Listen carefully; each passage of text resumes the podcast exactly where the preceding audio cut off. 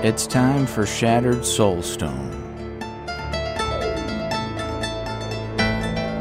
Featuring the latest news from Sanctuary and beyond. Each episode, a heroic party of Nephilim band together to help keep you informed on everything in the Diablo universe. And now, your Diablo Community Podcast. Coming to you from somewhere in Sanctuary, this is episode three hundred twenty-four of Shattered Soulstone, your Diablo Community Podcast. This episode is called Mixed Bag.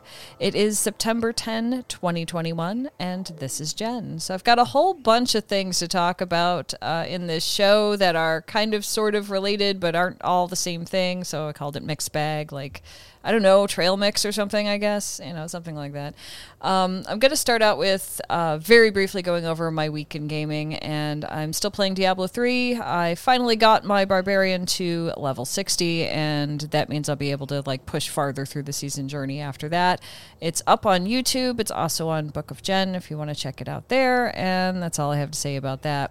Shazam is back with Hearthstone to Hell episode number twenty-nine, which came out on September sixth, and he talks about why he hasn't put out a podcast since, I want to say, July, and all the stuff that happened while he was gone. And let me tell you, he went through some really horrible circumstances, and I'm it had to do with not being able to stay in his apartment and trying to get a house. And I'll let you listen to his episode to hear all the details, but holy moly, that was a lot of garbage he had to go through just to get all that done. But he's back, and his podcast is still on. I just listened to it right before I started recording this episode of Shattered Soulstone. There's a person on Twitter that goes by Tanya Bayer Cosplay, and she has a photo of her Lilith Diablo four cosplay, and she made the costume and she did the makeup herself, and it's phenomenal. And I've uh, retweeted this into most of the stuff I've got today is stuff I retweeted into the Shattered Soulstone Twitter, so you can find it there, but you'll also get it all in the show notes at shattered soulstone dot com. But this costume is amazing. It looks like you could walk onto a movie about Diablo stuff in this costume, and no one would think it was, you know, I mean, it looks that good. It looks extremely professional, so it's super cool. Go check that out. I was pretty impressed with it. On September seventh, there's a blue post by Pez Radar, who is a community manager for Diablo two Resurrected and various other things, I'd assume. I think if you're a community manager, it's not necessarily just for one part of it, but anyway. Uh, the post is titled Diablo two Resurrected Console Lobbies, comma, T C P slash I P, comma, and U W updates. So here's some of the stuff that he wrote in the uh, post. It's a little bit long, but um, I'll read just some of it. He writes, "Hi all, when making games, there are certain realities development teams need to face when confronted with dilemmas that impose on the gameplay experience. For this remaster, two of our core principles are protecting the authenticity of the original Diablo two experience and making it more accessible in this modern age. Our goal is to honor this timeless classic while also opening it to a new generation of players. So, keeping that in mind, as we approach the launch of Diablo two Resurrected, we wanted to take this opportunity to share some insight on a handful of in-game features we revisited following the technical alpha and beta events." So the first part is called console lobby slash chat update. "During the early access beta, we identified and fixed a bug preventing console players from grouping up in multiplayer. As we progressed, this system was working as intended for the open beta during our testing, and when we modernized the Diablo two experience for the console, we designed the game so players didn't have to rely on lobbies to play with others. Instead, players can invite their friends into their game directly or utilize the party finder to join up alongside other players with similar objectives. With that said, over the past couple of weeks, we've seen many discussions and expressed concern over the difficulty of joining the appropriate games based on a player's current activities. In beta, finding other parties on console was confined to a few conditions. For example, if the player was on an identical quest as you, with a similar character level, and the same difficulty, you could join on into that player's multiplayer session. For modes such as PvP or the cow level, console lobbies don't properly propagate until you hit a few minimum requirements. For PvP players, to, to, you need to reach level nine. For the cow level, players need to complete that challenge on their own first. For these two modes, once those conditions have been met, console lobbies of those activities become visible for those players. There is also a free roam option players can opt into if no quest is selected. There is no quest restriction, but players that share similar levels and identical difficulty will be able to share a multiplayer session. A lobby is automatically converted to free roam once a player's character completes the initial quest that a lobby started as in that multiplayer session. Following the beta, we've seen many console players requesting more options to better navigate activities in, multi- in multiplayer. We've added bosses and zones tabs to the party finder so players can better coordinate on that front, alongside the Pandemonium Event, Uber Diablo Event, and PvP slash dueling. Some console players have also requested the option to create custom lobbies. That is not a feature we're supporting at launch, but as we progress, we'll continue to monitor feedback on this topic after the launch of Diablo two Resurrected. And here's some stuff that they're um, they were able to, let's see... Uh, it's a breakdown of additional parameters players will be able to sort by in the party finder at launch beyond the quest options that were present during beta. So for boss kills, uh, for Andariel, it requires Act one completion. For Duriel, it requires Act two completion. Mephisto, Act three completion. Diablo, Act four completion. Baal, Act five completion. And the Cow King, Act four or five completion, depending on classic or expansion character. For zones, uh, free roam, there's no requirement. You know, off you go. Tristram requires nothing. That's literally what it says, requires nothing. Canyon of the Magi, uh, Tombs requires Act one completion. Chaos Sanctuary requires Act two completion. Pindleskin, Act four completion. Maggot Lair requires Act one completion. There's a Pandemonium Event, which requires Act five completion. Uber Diablo requires Act five completion. PvP and Dueling requires Level nine. They're also talking about the chat functionality on console. We designed the game to be the best experience on each platform you play. For console, the primary way for players to communicate is through native voice chat on their platform, so we're not making any changes on that front. But we'll continue to monitor feedback to see if it remains a prevalent area of concern for our players. If so, we'll explore making changes or adding more functionality to the in-game chat system post-launch. As for me, I will be playing it on a console, and I don't want to go into a chat with anybody. I just want to play it by myself, maybe uh, record some of it or little pieces of it or whatever if I can figure out how to do that. Um, I'm not someone who wants to jump in with random strangers in a video game anymore, so there's that. But if you're someone who is into that, it looks like if you're playing on a console that you can just use the voice thing on, their pl- on whatever console you're using and, you know, talk to people while you play. I'm sure it'll work for some, just not for me.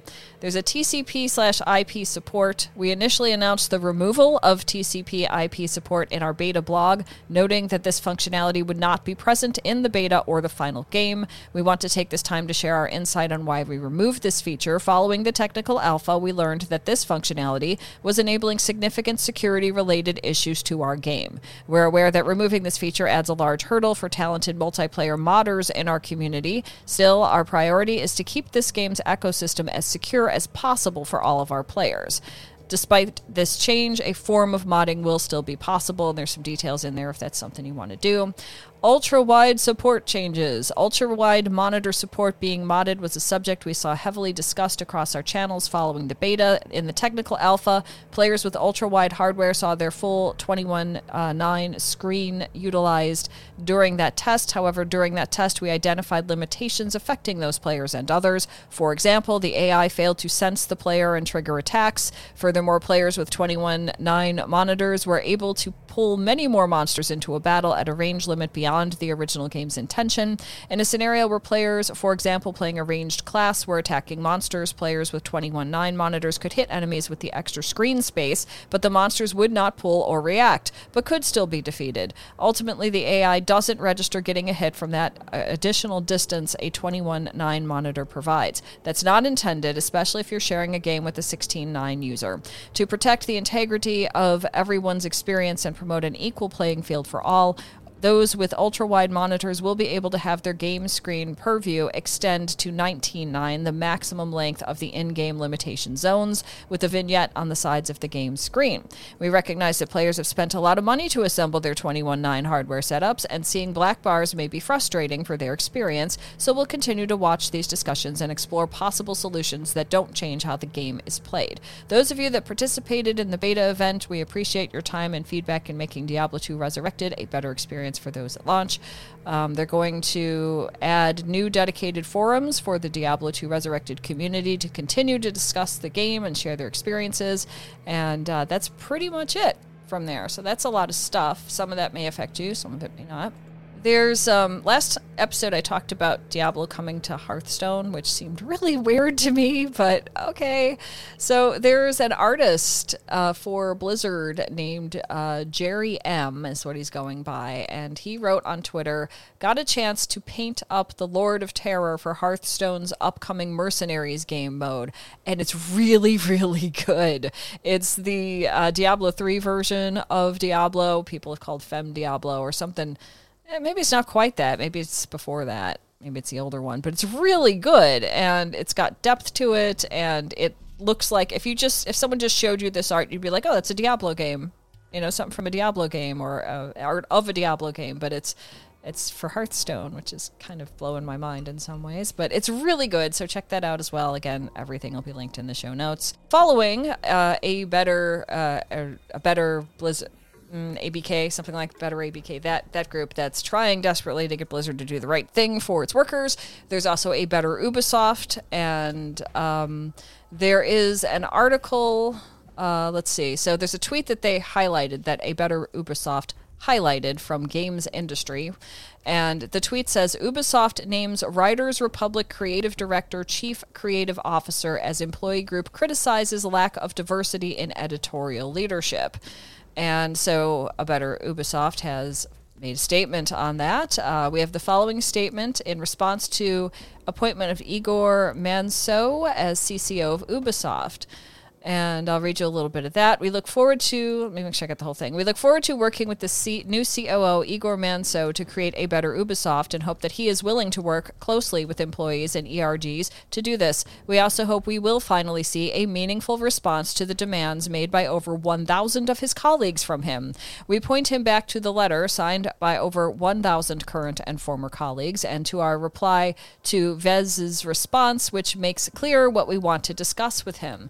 We can only trust that his application and appointment were done so under intense scrutiny due to the actions of his predecessor. However, those actions need to be addressed, and we will hope to see Igor taking meaningful steps to repair the damage done by his predecessor. However, we also want to highlight that this executive hire comes without insight on Vez's promise to redefine the leadership of the editorial department and avoid having a singular creative officer. And there's some quotes from him in here. One of them is, I will take on the C C O role temporarily as we work to define and organize the leadership of the editorial department. During this time, I will also personally oversee a complete overhaul of the way in which this team works. My goal is to create an inclusive and open culture that embraces more diverse and multidisciplinary expertise.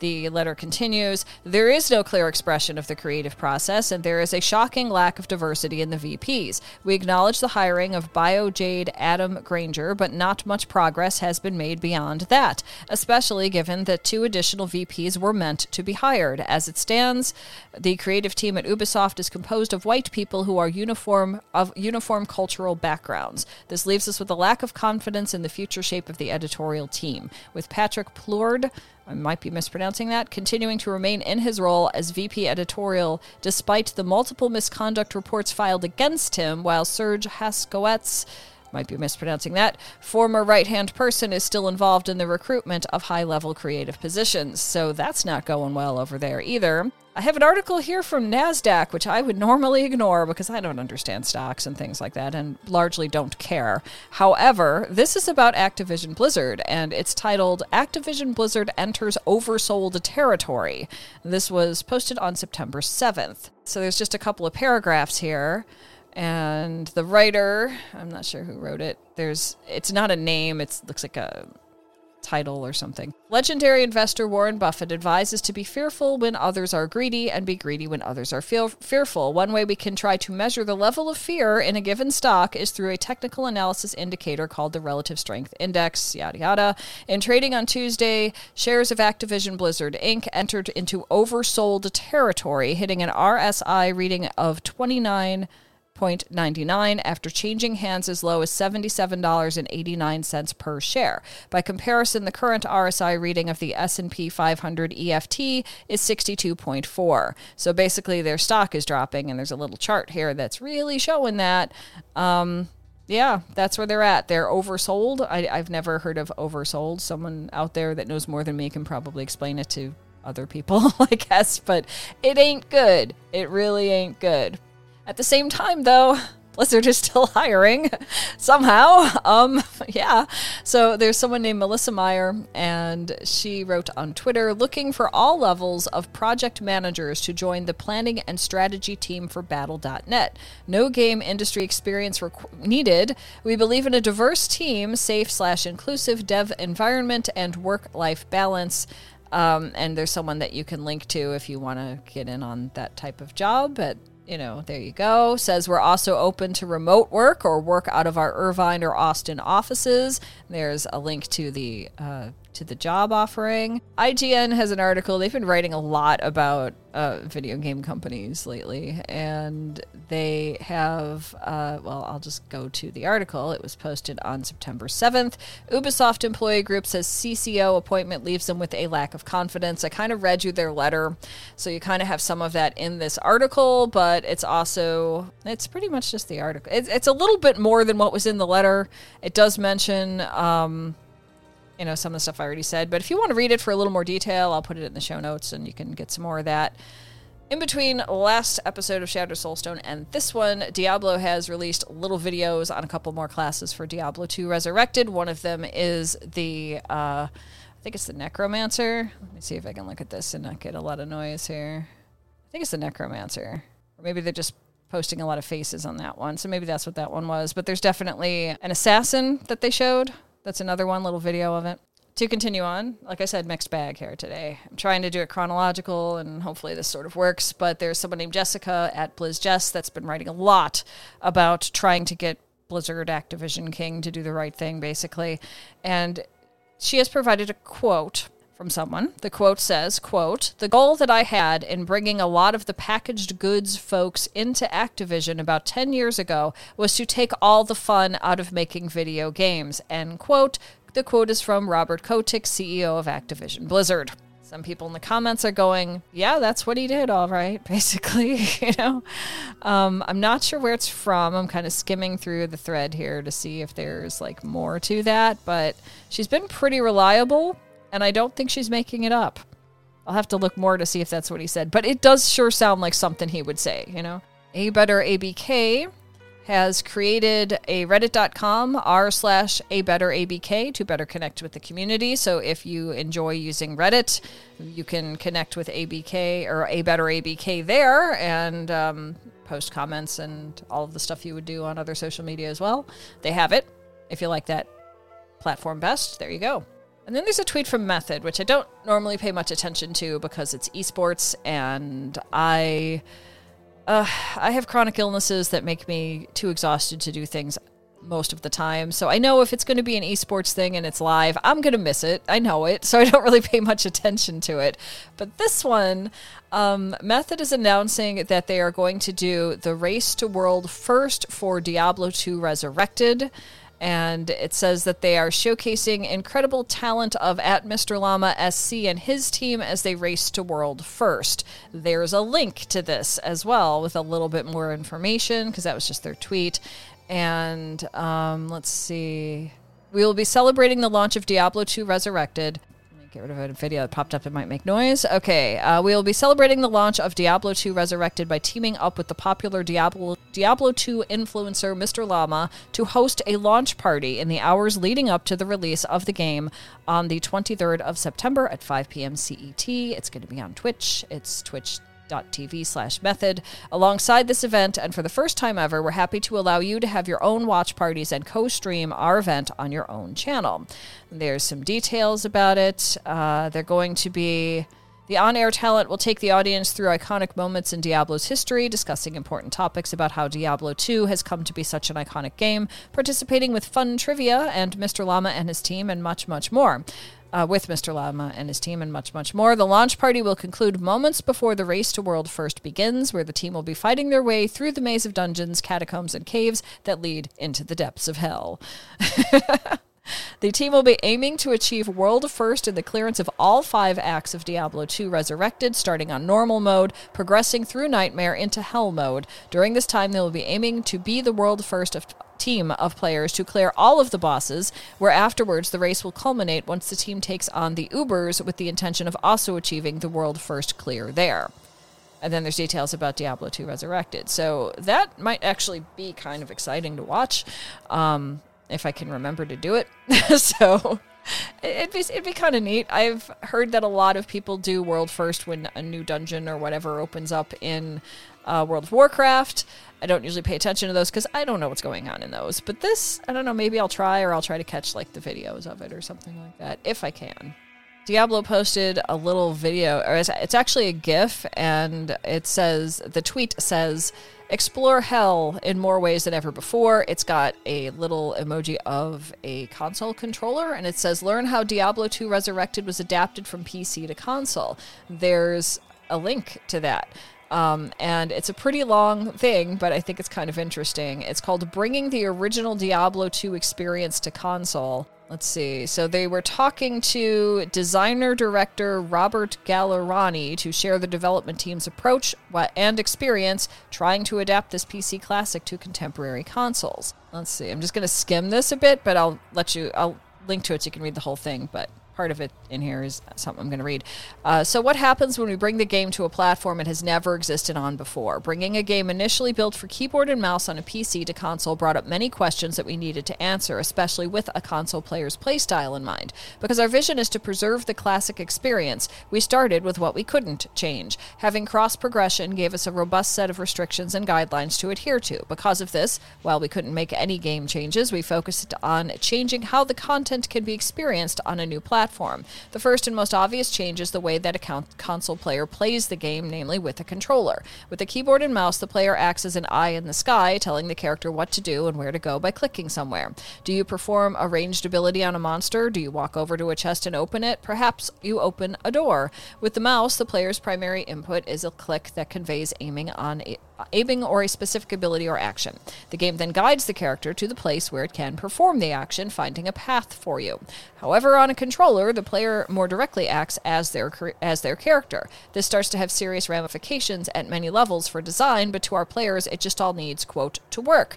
Um, so... Playing on a controller, movement is bound to the thumbstick, so the player, rather than the game, will direct where the character moves. For this to work, we turned off the game's pathfinding on console, and as a result, players can now travel to places in the game world would have never guided you before. An example of this is a player now being able to run their character into a wall or move against collision objects. With this freedom of movement, it's easier to avoid attacks from enemies. Beyond determining where to go, you also need to determine how fast you go. Diablo has a stamina framework. This implies that there are two methods of movement, walking and running. At the point when your stamina drains, you can no longer run. We wanted to have this framework work in parallel with players' assumptions that when you push the thumbstick a bit, you move a modest amount. When you push it as far as possible, you move at maximum speed. Walking gives your character better stats in the game, so it was critical we made it simple for players to control this. We went with the toggle as it preserved the conscious decision of opting to walk rather than to run. This was imperative for looting. However, more on that later. And then there's targeting on the controller that they that they did stuff with. It's a little bit different than on a mouse. Um, let's see. So uh, not having a cursor was a big difference between the P C and the console. This means you don't have any way to direct the game on what to target and attack. To address this with the thumbstick on the controller, we are continually examining the playfield with an enormous cone and prioritizing targets at many levels, including monsters, items, objects you can interact with, different players, your corpse... I've had that happen, and more. Additionally, the priorities are tweaked by class. An example of this is the Necromancer. The Necromancer priorities prioritizes corpses more than any other classes do. At one point, we tried showing a player all the different targeting options, but it was incredibly overwhelming on the H U D, so we made the decision to just show the player their class's primary target. Ultimately, even though we don't show a corpse being highlighted, the nearest one is selected because it's closest should the player trigger an ability that requires a corpse. And then loot on the controller, it's it's different, of course, than on the P C. Uh, for some Uh, holding a button on controller can be uncomfortable, so we eliminated the need to hold down the item label button, although it's still present. When utilizing a controller, item names are revealed by two factors, time and distance, so if an item is close to a player, it will always be visible. What's more, when an item drops, the name of the item will display on the screen for a brief amount of time. Our next challenge was to decide how a player picks the item up. Using a controller, it just seemed well and good to have the player stroll over to the item. However, this proved to be quite difficult when a monster would detonate into a trove of loot. Yet the player still needed that one specific item. Eventually, we added the ability for players to pace themselves slowly over loot and stop in the middle of various items on the ground so they could loot the item of their choice, making the looting experience undeniably more open and less hindered. And then there's a few other things in here that I'll let you get to. Quite a few, actually. You know, that's just some of it. And it's talking about, like, you know, how you can uh, invite your friends in or do a party finder thing and cross-progression and cross-generational play and all this other stuff. So um, there's a lot. It's pretty interesting, and I just thought it was, you know, something to check out before you start playing when this comes out very soon.